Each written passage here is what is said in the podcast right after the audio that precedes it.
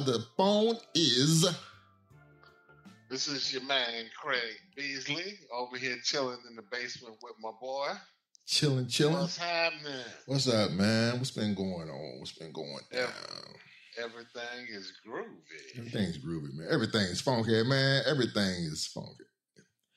Yeah, man. Um, you know, I think um last podcast, you know, got some little response, some comments. People was feeling it. They could relate to some of our uh uh back down memory road uh era of the late sixties, early seventies.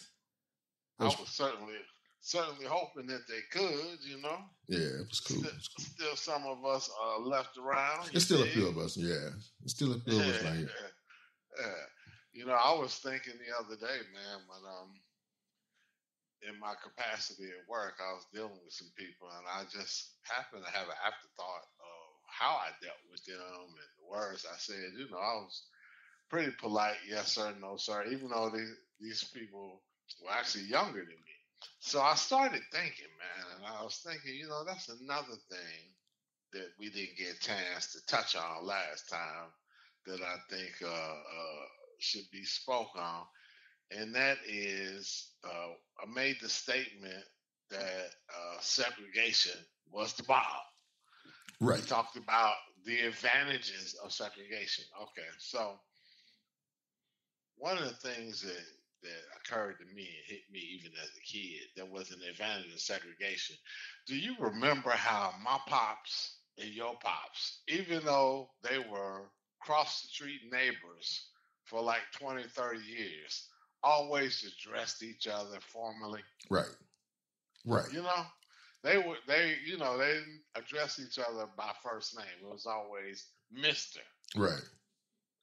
And I remember when I would go out with my dad on Saturdays for him to run errands around Cincinnati for my mom and stuff, he would come into contact with people and it would be the same thing. So I got I got came to the conclusion that as a result of segregation, because we could not be respected outside of our communities, Right. that we made a point to respect Each each other in our community. Right. You dig what I'm saying? Yeah, a whole different vibe. Be- because that that other that other man was not going to address you as Mister Mister. No, that wouldn't happen. No, that wouldn't you happen. know, or Mister whoever, No. right? So we made a point to do that ourselves, Right. and I just wanted wanted to make that point, man. I thought about that, and I thought about the way that I had addressed them, and and uh, the way I had you know, dealt with them, and it was natural. It wasn't something I thought of. It was just something I did. And I started thinking, you know, that that uh, old saying that in the old black church about being in the world but not of. Of the world. Right. Right. So I thought about that. I thought that was kind of fitting. You know, I'm I'm in this world of 2023, but I'm not of it. I'm of the 1960s. Yeah. There we go. You, you Yeah. understand where I'm coming Yeah, from? definitely. No, I, I, that's, yeah. That's that's where that's where I'm of. I'm Yeah. of a time, and you know what? I'm proud of that, man. And and moving forward, since we started doing this podcast, I'm gonna make a point to represent that world that I'm from even more so. You dig? I'm from a time when you said, "How you doing, Miss Rose?" and "How you doing, Mr. Beasley?" You know, I'm I'm from that time, Right. man. I'm I'm from a time when the worst thing you could call a black female was the B. Oh man, that's right. And now and now I live in a world where it's considered okay to do that on a regular basis. Now, and, So, and, and even on on a, where it says so frequently, when you're referred to yourself as the bitch, you know, when I mean, it's women that you know Exactly. call themselves bitch. You remember, you remember, man, the late sixties, that was a cardinal sin. Right, right. That was a cardinal. How times sin. have changed, man. Yep. So anyway, changed. I wanted, to, I had that uh, revelation, I actually had that revelation a couple of days ago, and I wanted to take that opportunity. No, that's deep, man. Because here's something I even be thinking about. Something I, I observe often. Just even like the acknowledge of each other as being Mister, what you know, in a in a respectful way that you know as we greet each other. Something I I noticed even today, like you know, just the head nod. You know, you see a brother, you know, you, you could say it was, you know, it was like saying "What's up" without saying "What's up." You just gave him the head nod. Right, right. You do this to some. You do this today, man. Some cats look at you like, "What? You know, what, what's what are you doing?" Oh yeah, like, yeah, exactly. like, like, like, what? You want to fight? Right. you nodding. You want some of this? it's like, yeah, man. Uh, yeah. I, I look at it like I always have this saying where I'm like, because I'm 60 plus, and I look at it like the view from 60,000 plus feet is different. You know, Yeah. it's a different view, Ah. man. I I went to the dentist to get a cleaning man a few days ago, and then on the little paperwork you fill out, they ask you, "Well, how would you like to be addressed?" And I'm looking around like, "Mr. Beasley, is there, is there any other way that you would address me?" Right. like, yeah. What you you gonna address me as cuz? What up, cuz? What up, cuz? Yeah. What up, cuz? Man, it's crazy. So anyway, man, we wanted to uh, we wanted to rap a little bit, man, about the movies that we went Ah. and seen. I think I think we finished off talking about some of the theaters, man, that used to exist in Cincinnati, man. The RKO Albee, the State, State, the Regal, Regal, the Grand, you know. time. And you know what, man? All of these uh, movie theaters used to actually be like real live theaters where Yeah. live live song and dance. Right. Like James Brown, I believe, performed at the Regal Theater some years ago. Right, right. Because you remember they had the Regal at least uh, had a balcony. Did the state have a balcony? I don't think the state had a balcony. I know the Regal Yeah, did, but I don't think the state. The Regal did. had a balcony. Yeah, Man, yeah. them. And uh, some some of them were some of them were pretty ornate too, man. You know what I mean? yeah. Um, Yeah. I would, I would, you know, I, I could just only imagine, like, because the Regal's still down there. The state, I, believe, that- I haven't drove by there in some time, but I believe the state, the building is at least still there. I know the Regal building is still there, even Oh, with yeah. the, uh, um, the the marquee and stuff out front. Mhm. Yeah, that was the man. It okay. It's like so much to like put into this because you know we just had talking about seventy movies, black exploitation films, and we just had one of the iconic figures who represented a lot of that passed away just what this week. Man, Uh, Richard Roundtree, Richard Roundtree, man. Shaft. Shaft. That cat named Shaft is a bad mother. Shut your mouth. I'm talking about Shaft. Well, we can dig it. man. But see, you know that that God, those days, are, man. It's like this to talk about this, like means a lot to put this because there's so many other people that can relate to that that lives in this area who have experienced the Regal State, Albee, uh, uh, the Times, Grand, Mhm. but I think when you think about all those theaters, we had like one or two, or even like one that we just kind of favored. I, I, I just had to just throw it out there and probably say the real. Yeah, I, if I had to have pick a favorite, I'd say the Regal. I, you know, it was as far. I'm sorry, but as far as uh, the nicest one for me, food. The food was the best. Popcorn and hot The hot dogs. And, you know, yeah, I, I'd have to say the real as well. Uh, You know, and it's crazy, man. Like, you know, eating hot dogs in many different places. Fixed several over the years myself. But I don't think I ever had a hot dog that tastes like them damn hot dogs from the Regal.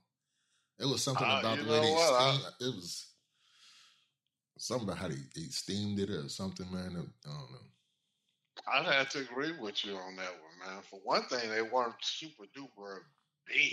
You know, how No. some some of these hot dogs too meaty. You know what Right. I mean? So you know, they weren't super duper big. That was one thing for sure. Man, uh, one of one of my like I guess because here's here's the thing about what people don't you know understand about this whole thing, this uh adventure to the Regal. We were like, when what age do you think we were when we first started catching the bus on Erkenbrecher to go down to the Regal?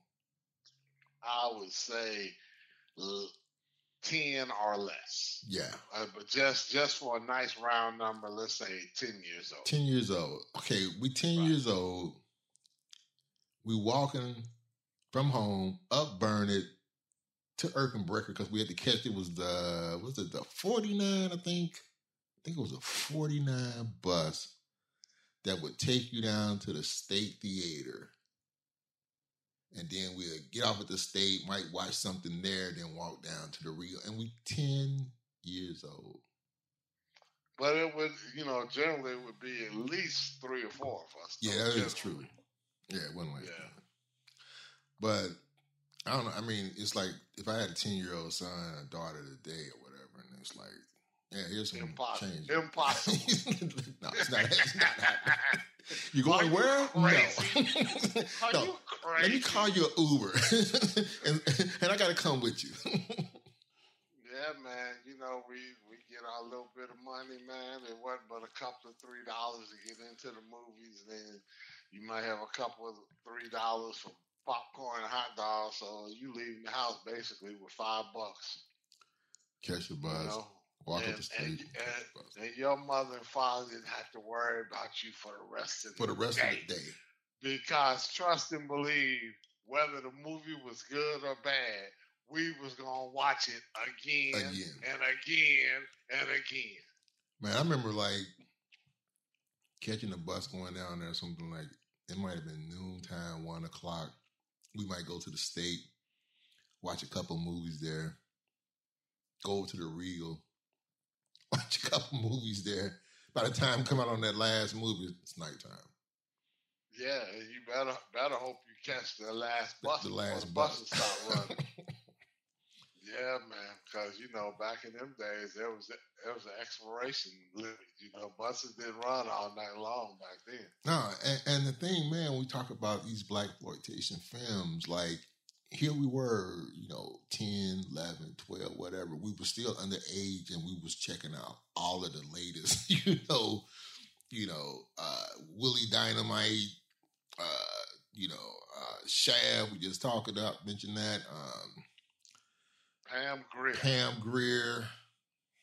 pam, Pam Grier. greer I kept a poster of her on my wall for like a long time. Man, and you know what? To this day, I don't fault them cats. Uh, I doubt if there's anybody uh, still alive that was, you know, taking tickets at the Regal on stage. But in the event Right. that any any of you guys are alive and you Yeah, are listening, I, I want to say to you, don't feel bad. No, because we we, we we we took a, bit. no, we took the uh, we were smart kids and we realized when we would walk up there to the window and it was some Coffy with Pam Grier playing, they're like, no, you can't get in. Okay, uh, if underage, you got to go in with adult. Hey, Mister, excuse me, could we walk in?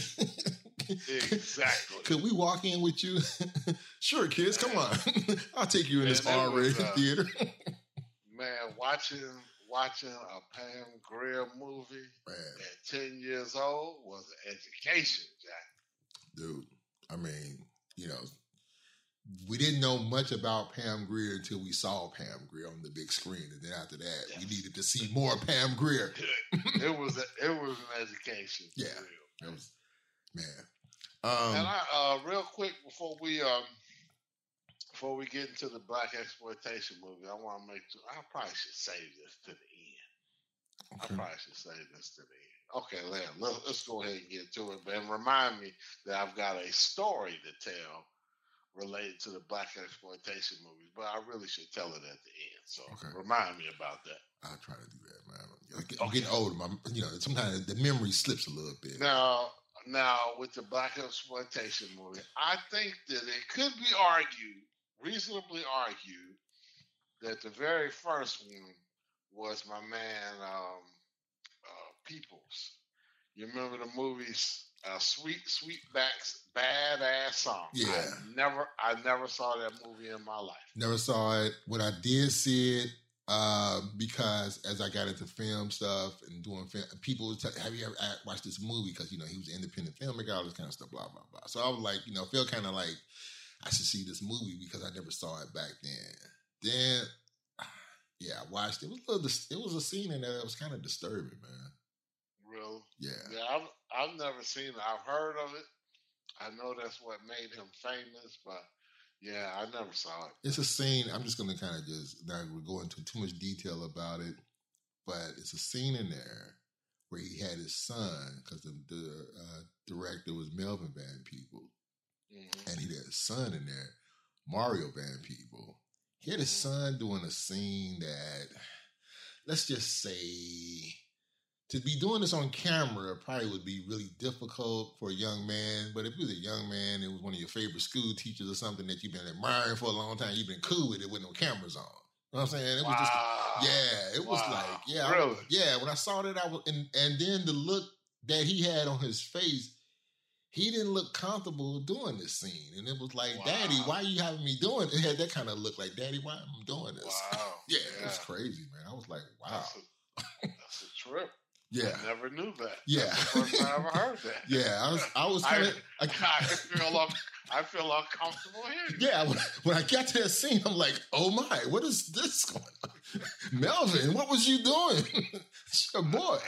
I mean, I know you want to like bring him up and like, hey, son, I got these ladies, and yeah, that was uh, yeah. So, so for for some reason, I don't know if it was you know um, advertising you know, the advertising budget or whatever. I'm sure it might have played. I'm sure it probably played in Cincinnati. But for some reason, you know, the word didn't get to us. No, we weren't, we, we weren't getting on the bus running down there to see that movie. Yeah, we didn't get to, that was How, one of the ones we didn't get to see. However, when Shaft came out, oh. that was a different story. Oh, oh man. oh man. if you was black you had you had to go Shaft. see Shaft. If you didn't, if you like, if you couldn't say like, I ain't, I don't want to see that movie, or you couldn't say nothing.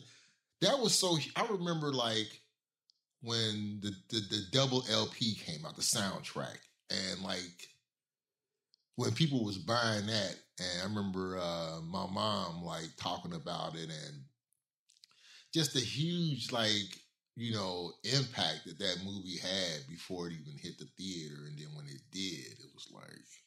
You're right, because the soundtrack in and of itself was a ah. bomb. So that, that, that played a big part in the success of that movie. Man. Because even if you hadn't seen the movie, you was going to hear the music. Yeah. Yeah. And after hearing the music, you yeah, you was gonna want to see the movie. Yeah. Yeah, that was huge, man. It was it, it, it was monumental on so many levels for so many reasons uh, during that era to see, you know, just I watched it just the other day and I was just looking at that opening scene and like I was just sitting there thinking myself like as a filmmaker like how they was thinking about because at that time you know a lot of the movies that was coming out of some of the, you know, sort of Jim Crow stuff, and you know, it was not a lot of strong sort of black characters, whatever, hitting the, the big screen like that. And looking at that opening scene, just how they played it, you know, him coming through the city of New York, coming about that subway and stopping traffic as he's crossing the street, you just had a sense of like, was a bad dude right there. yeah, we're talking we're talking about 1971, and Another thing too, man. A side note, boy, the New York that we used to see on the movies back then ain't the New York of today. Right. The the New York back then was a whole lot grimier. yeah. Than, than than the Disney World of uh, Times Square today. Looks today.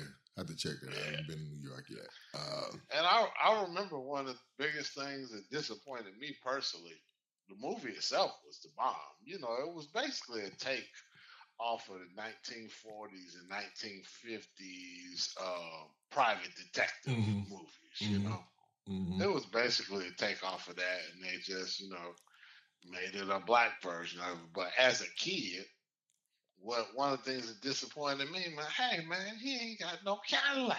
Yeah, the guy walked, man.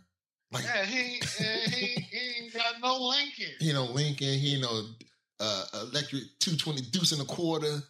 He ain't got right, no, you know. Right. Yeah, he, he really. jumping in cabs and stuff, man. Walking the not streets. not really understanding the culture of New York City, you know, at Right. that time, and, and probably the same way today. Not really understand the culture of that with all the mass transit they had, Right. the gyp, gypsy cabs and everything else. Man, there's nobody own no car, you Right. know?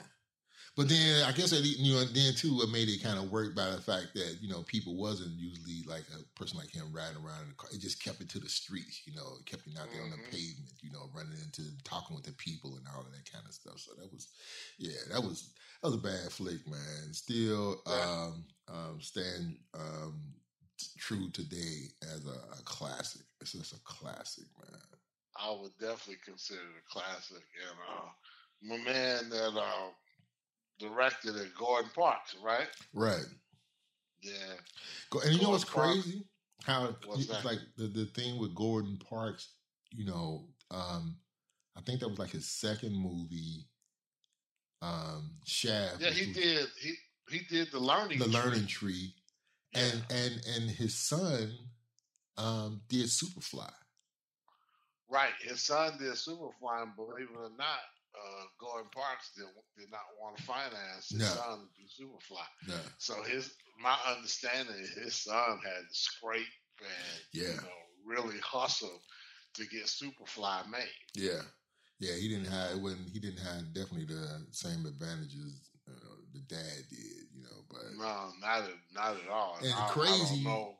those two movies, man, like they're iconic films, you know. Oh, for me, honestly, for me, I for me personally, I had to put Superfly at number one. I mean, now in the genre itself, I would put Shaft. You Right. can't deny the impact of Shaft in the genre itself. Yeah. But for me personally, oh man, I'd have to I'd have to go with Superfly number one Oh yeah. because once again, Shaft was really just a remake of those old 40s, 50s Mickey Spillane, Right. You know, Private type dick, you know. private dick. Yeah, Yeah. but you know, you there had never been nothing like Superfly. Super- and check this out. Do you know if you go to a young person today and ask them what they know about Superfly, they will tell you Superfly was a pimp. That's what that's Yeah, what the yeah. majority of them would tell you. Yeah. Oh yeah.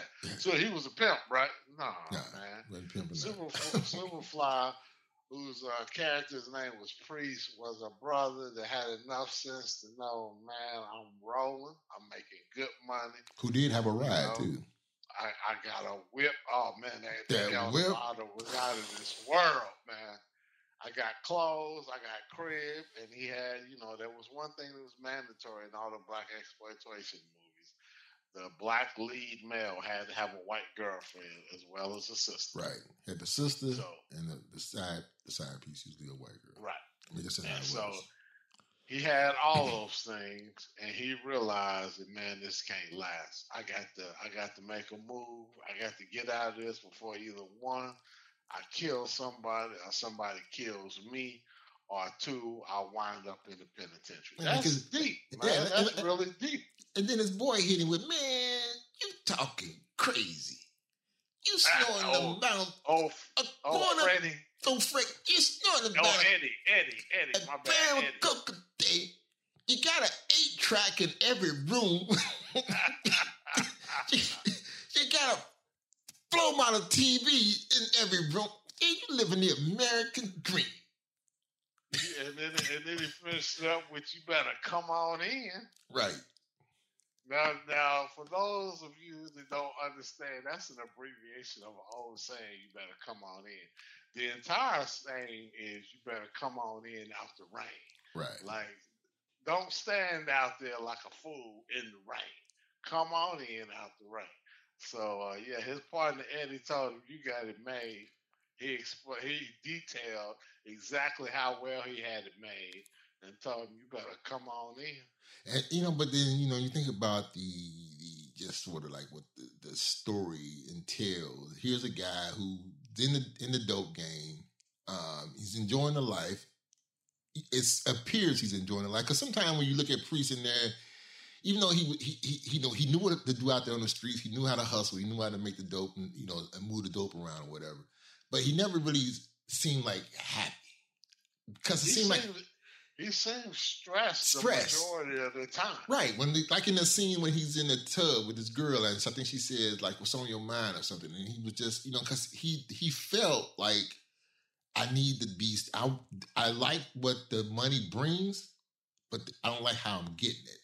I need to, you know, I wanted to, you know, do this in a legit way and not this way. It was like he felt time was running out. Yeah, yeah, You know, the only time that he ever seemed relaxed in the entire movie was immediately following him and Eddie going down Yep. to uh uh Scatterman's club. Scatter man. and when Scatterman told him he would front him the dope, that Right. he needed to, to run the game he wanted to run. For that little small instant, he seemed relaxed. Yeah, because he knew he was he's he his out the door that he was looking to get out of. He saw it.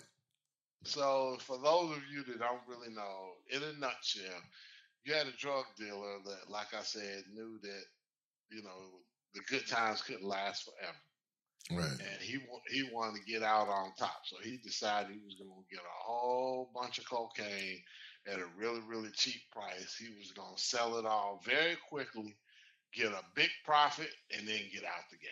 That was that was his whole goal. Yeah. That was the story.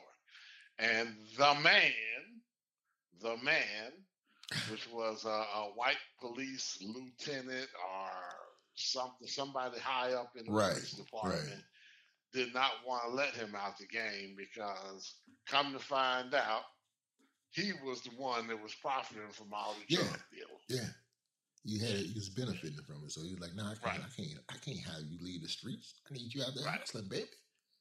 So that was that was the whole storyline. But within that storyline, man, it was the cars, it was the, The art, clothes, The cars, the clothes, the maxi coats, man. the The, hair, the hairstyles, the the uh, afros, the perm, the perm, fried guy lead to the side.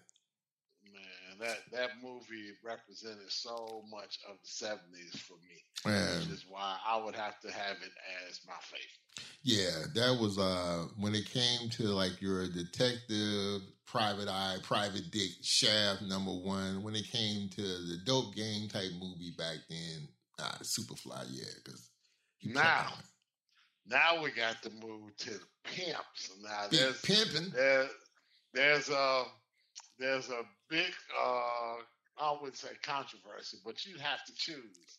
I know you. There's my, Yeah, I know you're there's going my man. There's my man Willie Dynamite, Willie Dynamite, and there's the Mack. the Mack. Max Jr. Now, one of the things that gives Mack the edge is it was actually based on a on a real character. Right. You know, and it had it had more of a, edge. yeah and it, it it might have more I mean, not to say that there wasn't cats that was flashy as Willie Dynamite. Willie Dynamite was like, you, know, this cat was It, it was almost cartoon. cartoonish, man. Like that, but I'm not. It's not like I said. There was, you know, there was some cats back then that was outlandish Yeah. with the outfits, but Willie, I feel you. Willie I was really you. out there with it. You know, I feel you. Uh, that that, but that, uh, yeah, it's like those two movies. It's a toss up for me because I I put like I seen Willie Dynamite more. I think I think Willie Dynamite was more entertaining. Yeah, yeah, Uh, I think I think that the Mack was probably more realistic. more realistic, more gritty, more down to we would call Earth. Yeah. Yeah. But the, but it was those it was it was some of those scenes, you know, Willie Dynamite when they had to bring all the pimps together and had to like have this powwow because we got to like tighten up the business. And I can't think of the brother name who was like the head pimp guy who organized Oh, this that, whole that, meeting. that's that's that's when Willie started to go sideways. yeah, because dude was like, Willie, you ain't getting it. Willie's like, man, I can't control my bitches. Like, you can't control your bitches, Willie. You got to have vision, Willie. he But was you got to you got to understand now. Willie had seven women in the palm in the palm of his hand He had a woman for every man. for every man. Willie did. Silk, you got silk and satin if you pay his price. He set you up in his little paradise. So you had to understand where Willie was coming from, baby. Man, I learned I learned something from Willie that much. You want to know what I learned? What? You you remember when he was rapping to all these girls in the apartment building, and he referenced the magazines that was on the tables. He said, "You know, I put this, give you these magazines here, y'all can see where these chops' heads is at. hmm You know what they fantasized about." Well, later on, as a you know quote unquote young player of my own, I kept me a subscription to Essence magazine. Okay. I wanted to know what black women was thinking about all the time. Gotta get me here. Gotta get me here. Yeah, man. Yeah. So I, I learned that from Willie. I mean, it's crazy. Ah, It's kind of like, yeah, you know, we learned a lot of stuff. it's funny when you bring that up because we watched a lot of those movies. We seen characters in real life, maybe not on the level that they were on, but Maybe not as flamboyant. Right. So we got our sort of pimp education, even though we weren't trying to necessarily go to pimp school. you learn some things. It, Like- it affected. It affected for real. For real. It affected our view and our uh, what's the word I'm looking for? Our view of women. Right. Uh, you know how we valued women. right. you know, for a long time, you know, until we got older. But as young guys, man, that that was- definitely yeah. had an effect on us, man. Psych, because it's you know, you know, then you know, it's a, it's a psychological type. thing, which- but- Which is why it was rated R. who, who, weren't you supposed to be watching the movie anyway. and you weren't supposed to be going in there watching it 10 years old to begin Right. with. that one, Willie Dynamite, the Mack, uh, uh, remember, remember this one, the Candy Tangerine Man. Tell you what I learned about That one, I, that one didn't quite sell as well. Yeah, that one, that one, was- that one was a kinda- little, yeah, it was a little weird. that, that was a little weird. Yeah. Yeah. Um, the, be, before before we jump off and we jump over into the I forgot about this part about re, regarding Superfly. Remember being up on Burnet Avenue. I think came coming down Rockdale, turned swung left up on Burnet. The Superfly Eldorado with the mirror, the wind, uh, the big round uh, headlights. Remember them pulling up? on- headlights. yeah. Remember that pulling up on Burnet and the guy jumped out and we thought it was the dude that was playing Superfly, but it wasn't really him. But this dude jumped And, out. and, the wind. and it turned out it wasn't even the same car. It wasn't? It was it was a Superfly El Looked this like particular one that showed up in our neighborhood had blood red interior, Wow. and the the actual one had black interior. I think, and I, if I'm not mistaken, that car that showed up in our neighborhood came from a customized shop up in Dayton. I have no idea. Yeah, I, I heard a story about that. I was one of the ones that, that fell for the for the game because they was they was running. Oh, they played like- it, man. I mean, he jumped Oh, out yeah. and he had some girls They with him and they hand out posters Oh, and yeah. we was like, we thought, because, This was yeah. This Yeah. was a car from Superfly. They had a guy before we even, the movie had even hit town, Right. and this is a guy that starred in Superfly. He was the furthest thing from Ron O'Neal. Yeah. So I wonder what their true hustle was because we was kids, we didn't know any better. We was just like, hey, give us a poster. We thought we were seeing something, but it must have been something more sinister. I don't know, on. man. I, I remember them being parked in front of the boutique on Burning. I don't know if they ended up getting some clothes or what. I don't know, man. That's crazy, man. I don't know what the game was, but I remember that day, man. It was a beautiful car, a absolutely beautiful car. I Yeah. remember that. Yeah. The movies, man, and the experience of the Regal, it was crazy. I remember one particular experience of going once with my mom. And she actually, well, we called the bus downtown. She took me to see, and after we, after I saw it then with her, I, I don't know how many other times I went down there to see it, but she took me to see Enter the Dragon. I remember getting off the bus with her, and there was Oh a, wow. a line around the corner, going from like where the Regal was up to the next block where the library set there on the corner. Wow. And I just remember thinking, like, standing in line, wondering, like, okay, how many times they're gonna play this movie before you know, we get in there? Like, how I'm trying to figure out how long we're gonna be standing here in this line. And um, we stood there for a minute. I mean, we had to stand there for at least through the first showing. But you know what, man? You make a good point, though. You make a point that uh, had you not brought this up, I would have missed it.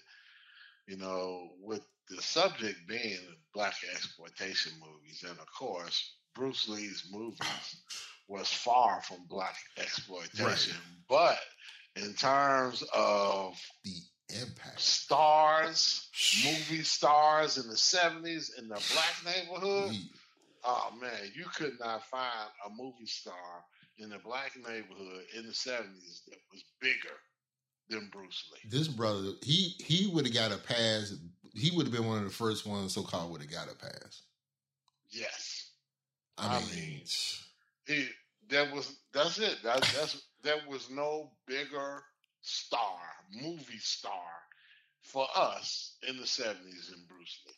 I mean, he encouraged us to start studying uh, kung fu, and ain't no telling how many thousands and thousands of people across the whole country, man. He encouraged. Yeah, I mean, you know, study what we call the art. The art.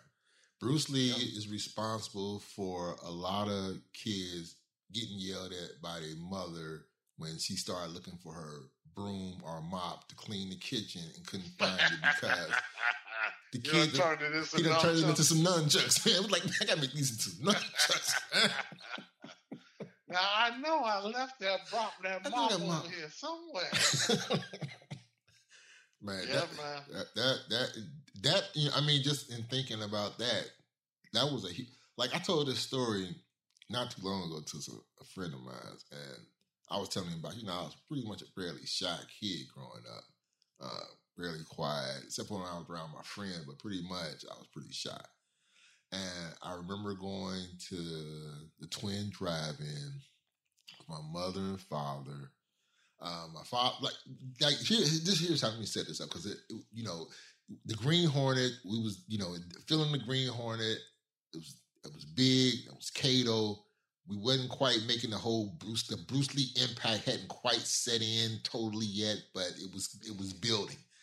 And I remember my dad got me kind of like watching the Green Hornet and Kato, and I'm like, yeah, okay, I'm watching with Craig. Okay, I mean, it's a big deal. Okay, um, and then he takes me, me and my mom. He takes us to the drive-in, and I see Chinese Connection, and I'm, I'm telling you, like that shit changed my life.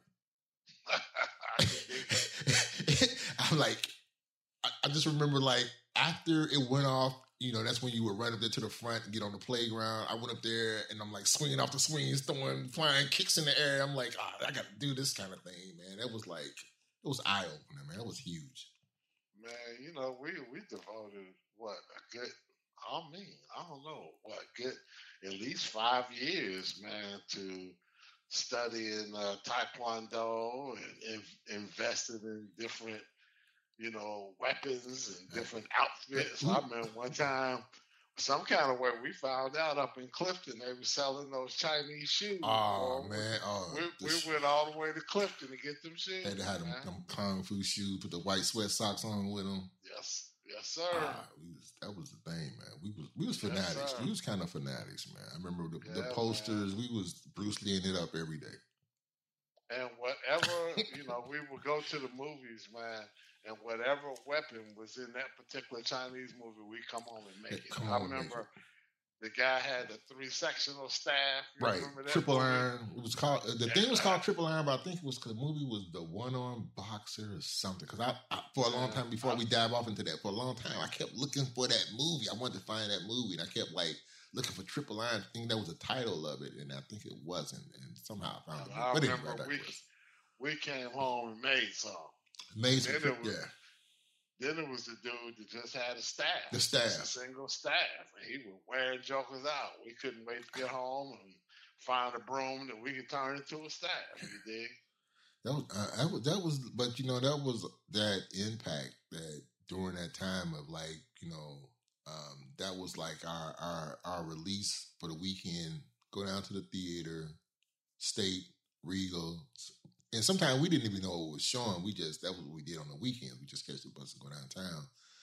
Then be a movie we can't get in, so we hang around and see somebody older enough going in. Hey, sir, can we go in the theater with you? Then we get inside and check out whatever they had showing, and to our And amazement, You, you you think about it, man. You know, a little while ago, I was talking about the the impact that it had on us seeing rated R movies uh, at ten years old or whatever. Yeah. But there was a flip side, man, because you know.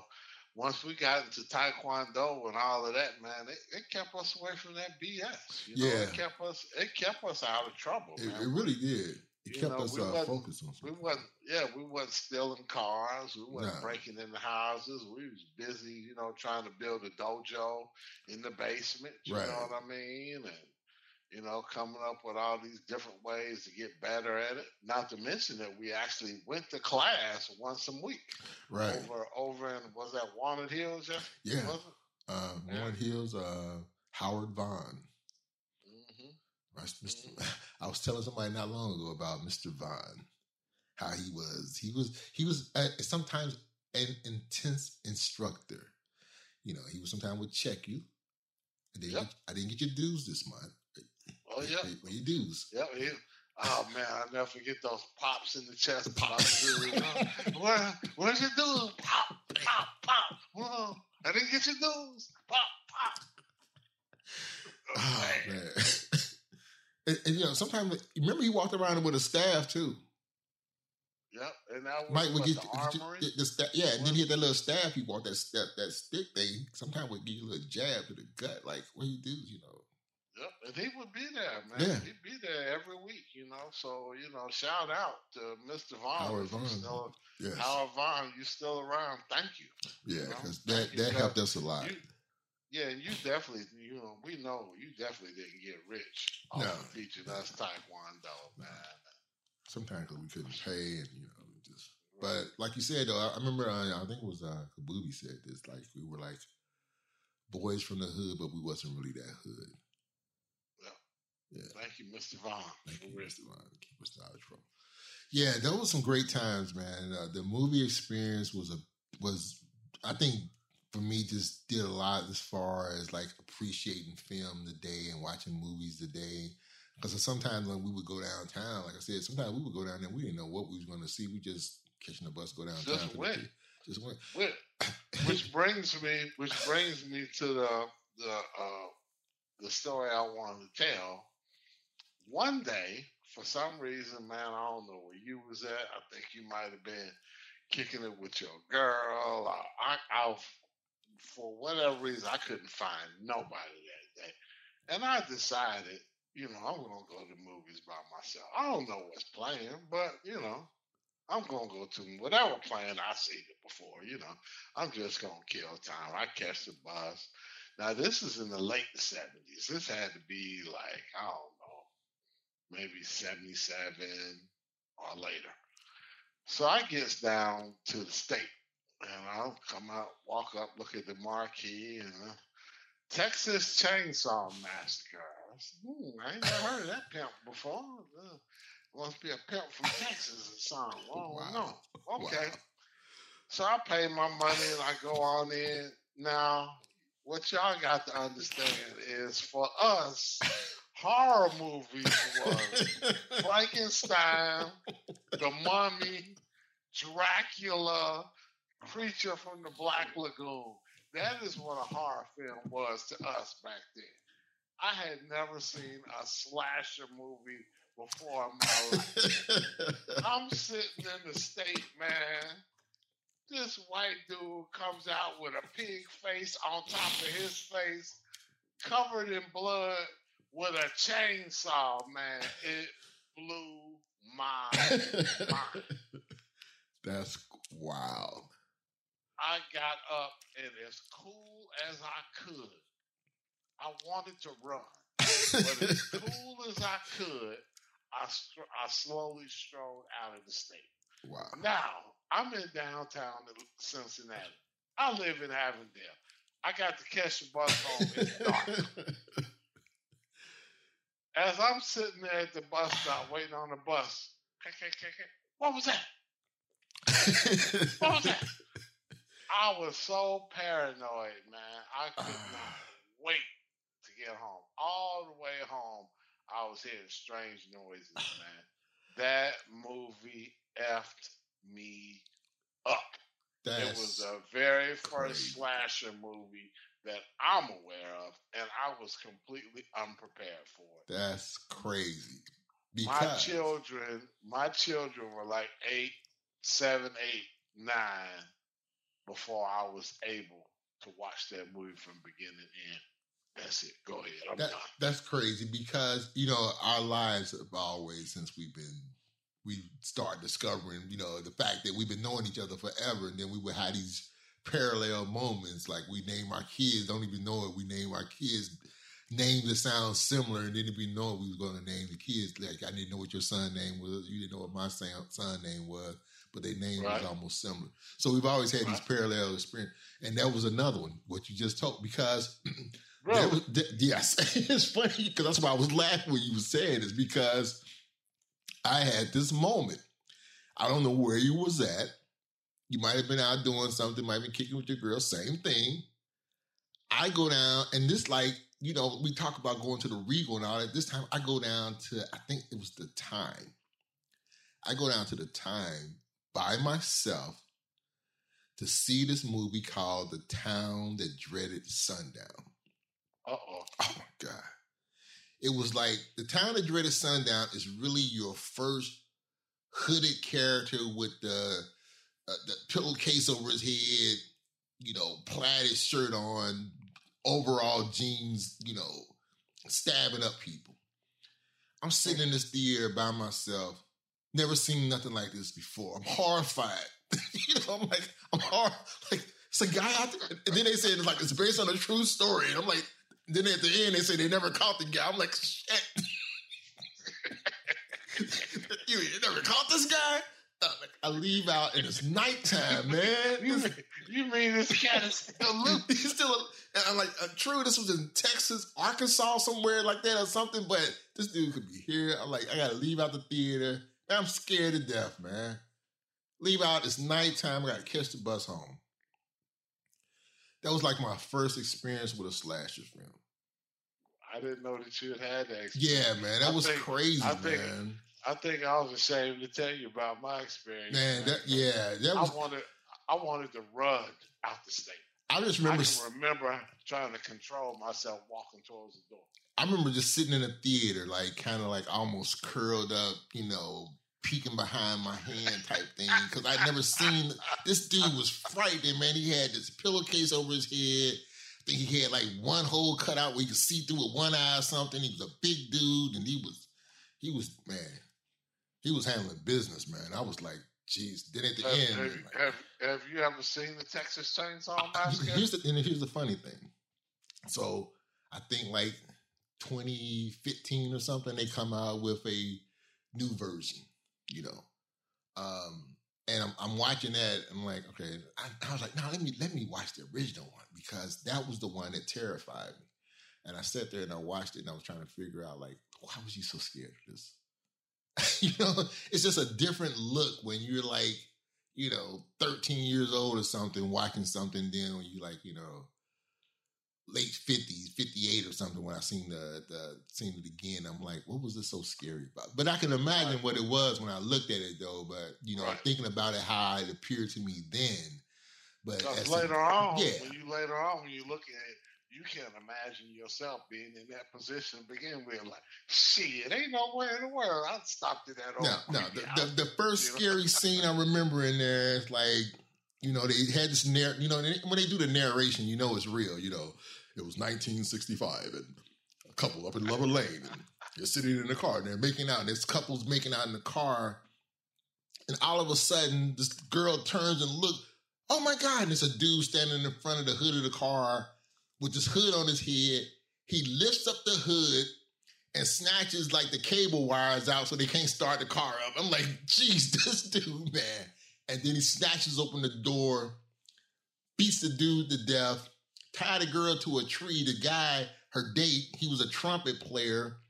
He ties the girl to the tree. He takes that trumpet, ties a knife to the end of it, and start blowing through the trumpet. You know how you do the hand motion with the trumpet Right. thing, Right. and he's stabbing her in the back, and she's tied to this tree. And I'm like, oh my god, you know this guy's this dude is crazy. He's crazy. Yeah, that was wild, man. That was my first Yeah, like slasher flick, man. yeah, how, how was that bus ride home? Oh, it was scary, man. I mean, I'm, and then had to walk down the street, man, at night. Oh my god, man! I was like, never will I do something like that ever again. I never went to the theater like that again and watched nothing like you know, nah, nah. Yeah, that's wild. Yeah, that was them, those movies, man. The experience, um, the experience. Sometimes it was it was all of it. It was all the the whole thing together. Seeing the movies, coming out from the Regal, walking around back to go to Big Louie's, get a Big Louis burger or something like that. Catch the bus home. Um, not fearing like you know the stuff that kids have to worry about, young people have to worry about today, those things never played into our head pretty much. Right. Um, it, Right. it was just such a time where you just, it was a good time, you know, in a, at a time when, you know, when, you know, parents may not had a whole lot or whatever, but they would see to it that you get a few dollars, go out with your friends, go to the, you know, the movies, have some popcorn, hot dog and watch. Once again, man, the world that we uh, were of, you know what I mean? The world that we were of. It was a very simpler time and a more peaceful time, you know, and that's, you know, when it really comes down to it, that's the whole basis of this podcast, you know. Yeah. I, I will. I will reiterate what we said, you know, the very first beginning. We just want the world that we are of to not be forgotten, to go unremembered. That, you know, that's the whole basis, the whole uh, origin of this podcast to to make sure the world that we are of is remembered. And you know, th- this was part of it. Getting on the bus and going to the movies. And look, I do want to uh, give a shout out because something just occurred to me. We talked about the black exploitation movies, and then we talked about how although Bruce Lee's movies were not technically black exploitation, he was probably the biggest movie star of the 70s. Yeah. There was one movie kind of that kind of brought them together, and that was, movie was called Three, Three the Hard Way. Oh, that's Yeah. another. See now, man. I, see you saying I gotta like find that and watch that because I watched yeah, that Three the. Hard Uh, Way. That Jim Kelly, Mm. Fred Williamson, and um, Jim Brown, uh, Jim Brown. Three the Hard Way. man, and and and you had these three actors who was coming from sort of different cinema eras or whatever areas or whatever. You had like Jim Kelly was straight martial art, done Enter the Dragon, done some of his own stuff. Fred Williamson was cool black dude, smoked cigars, always get the girl in the end.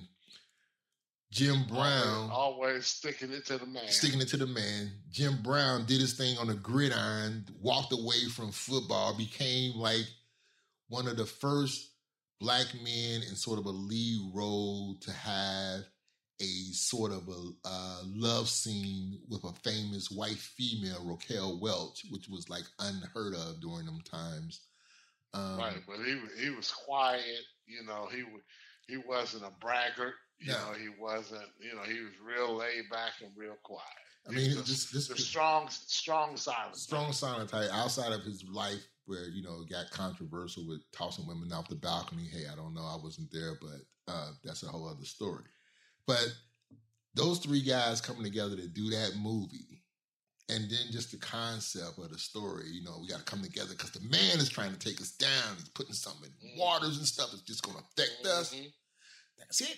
See, I hate to say that. I was just ready to say that, that's a movie that could be remade today, but then they they might screw it up. So don't do that. That was huge, man. Three. I'm glad you brought it up. Three the hard way. That was a big movie, man. Yeah, I mean, it brought those two things together, man. You brought that black exploitation of a cool black dude, and then you brought in the martial arts thing Yeah. as well. You know, But before we get out of here, we, we can't look over some of this other stuff that we would go see sometimes too, because we would see some other strange stuff. I mean, like you know that that was the whole introduction to of all of these, you know, the Salem Lot and uh, Exorcist and the the what was it one? Uh, I can't think of the one where they had to give out barf bags and stuff because people would throw up when they saw the movie and all this kind of crazy stuff. Man, it was like there was some crazy like um, with with the pimp. You, you you go from pimp, um, or you go from private dick, pimp, pusher, martial arts, and then there was you know Satanism. you know, it's like it was it was it was crazy. The Mark of the Devil. That was the. I remember when that movie came out, The Mark of the Devil, where they was actually Wow. giving out these things. They had these bags that was like the, the, the picture of the the movie poster on a bag.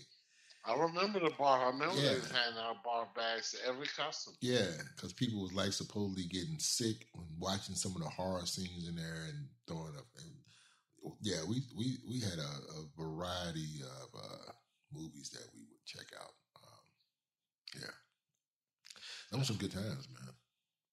And then there was, of course, Blackula. Blackula, yeah, Black Black Frankenstein, yeah. which I never saw. I never saw first. Black Frankenstein. Blackula classic. I thought, you know, I mean, it was just. I thought, I thought so as well. I mean, as as preposterous as it Does it sound like okay? You know, it's like yeah, because we done seen all the Dracula movie with Christopher Lee or whatever. Now all of a sudden, okay, they're gonna hit us with a black one. How sweet! But it, they did a good job with it. You know, Well, yeah, the original one. yeah, um, Yeah. that, was- yeah, that was that was that was, they, they did a good job with it. Still, it still holds up today. I think they made like two of them. Too. I think the first that was the thing about that about that time too was like they they they hadn't quite mastered the sequel thing back then. Yeah, there was Blackula, there was Scream, Blackula, Scream. That one didn't do as good as the first one. And then remember uh Superfly, great movie. Superfly TNT, not too Yep. great. Shaft, great movie. Shaft- Shaft, in Shaft in Africa. Africa. not too great. Yeah. Yeah. Yeah. It's a great time, man. Um yeah, so um uh, when it came to the the movies and the people who are listening to this podcast, I'm pretty sure a lot of you can relate to that time, especially if you lived in this area of Cincinnati, Ohio, and went to those theaters. Yeah, and I'm sure, man, some of you cats remember some movies that we not did not get an opportunity Yeah. to explore. Yeah, because there's so many of them. You know, it, it, it would be a show that would take you know almost two or three hours just because it was so. I mean, it was just a lot of movies came out back then, and sometimes they, you know, and then the thing when we went to the theater back then, it, it wasn't you know unusual to see three movies. They would have three movies running, you know, for that. Oh weekend. no, no, it, it was a minimum of two. Yeah, minimum of two. Sometimes would be three, and we had nothing else to do, so we sit there and watch whatever they had all afternoon. all afternoon. Yep. Well, um, on that note, I think the next time that we get together down in the basement, I think we're gonna talk about some music. oh, we got to talk about that. Oh, man, see, you hit on it. See, that's I'm getting again. We kind of parallel in a lot of things because it was just the other day. I was thinking about something regarding music and a concert experience that you helped introduce me to, and I'll save that until we talk about music and that whole experience. Okay, I'm looking forward to it. But thank everybody who checked out the podcast, checked out the first one, who's checking out this one. Um, we enjoy it. I Yeah, man, y'all, y'all comment on the experiences you guys had in the '70s, catching the bus, or even walking to the movies, and, and the movies that stick with you to this day. Yeah. You know, we we, we want to hear, you know, you guys' experiences. All we can do is talk about our experiences. That's it. I hope hope you cats enjoy it. Man. Until the next one. All right, I'll plant I'll plant you now and dig you later. All right. Catch you on the next one.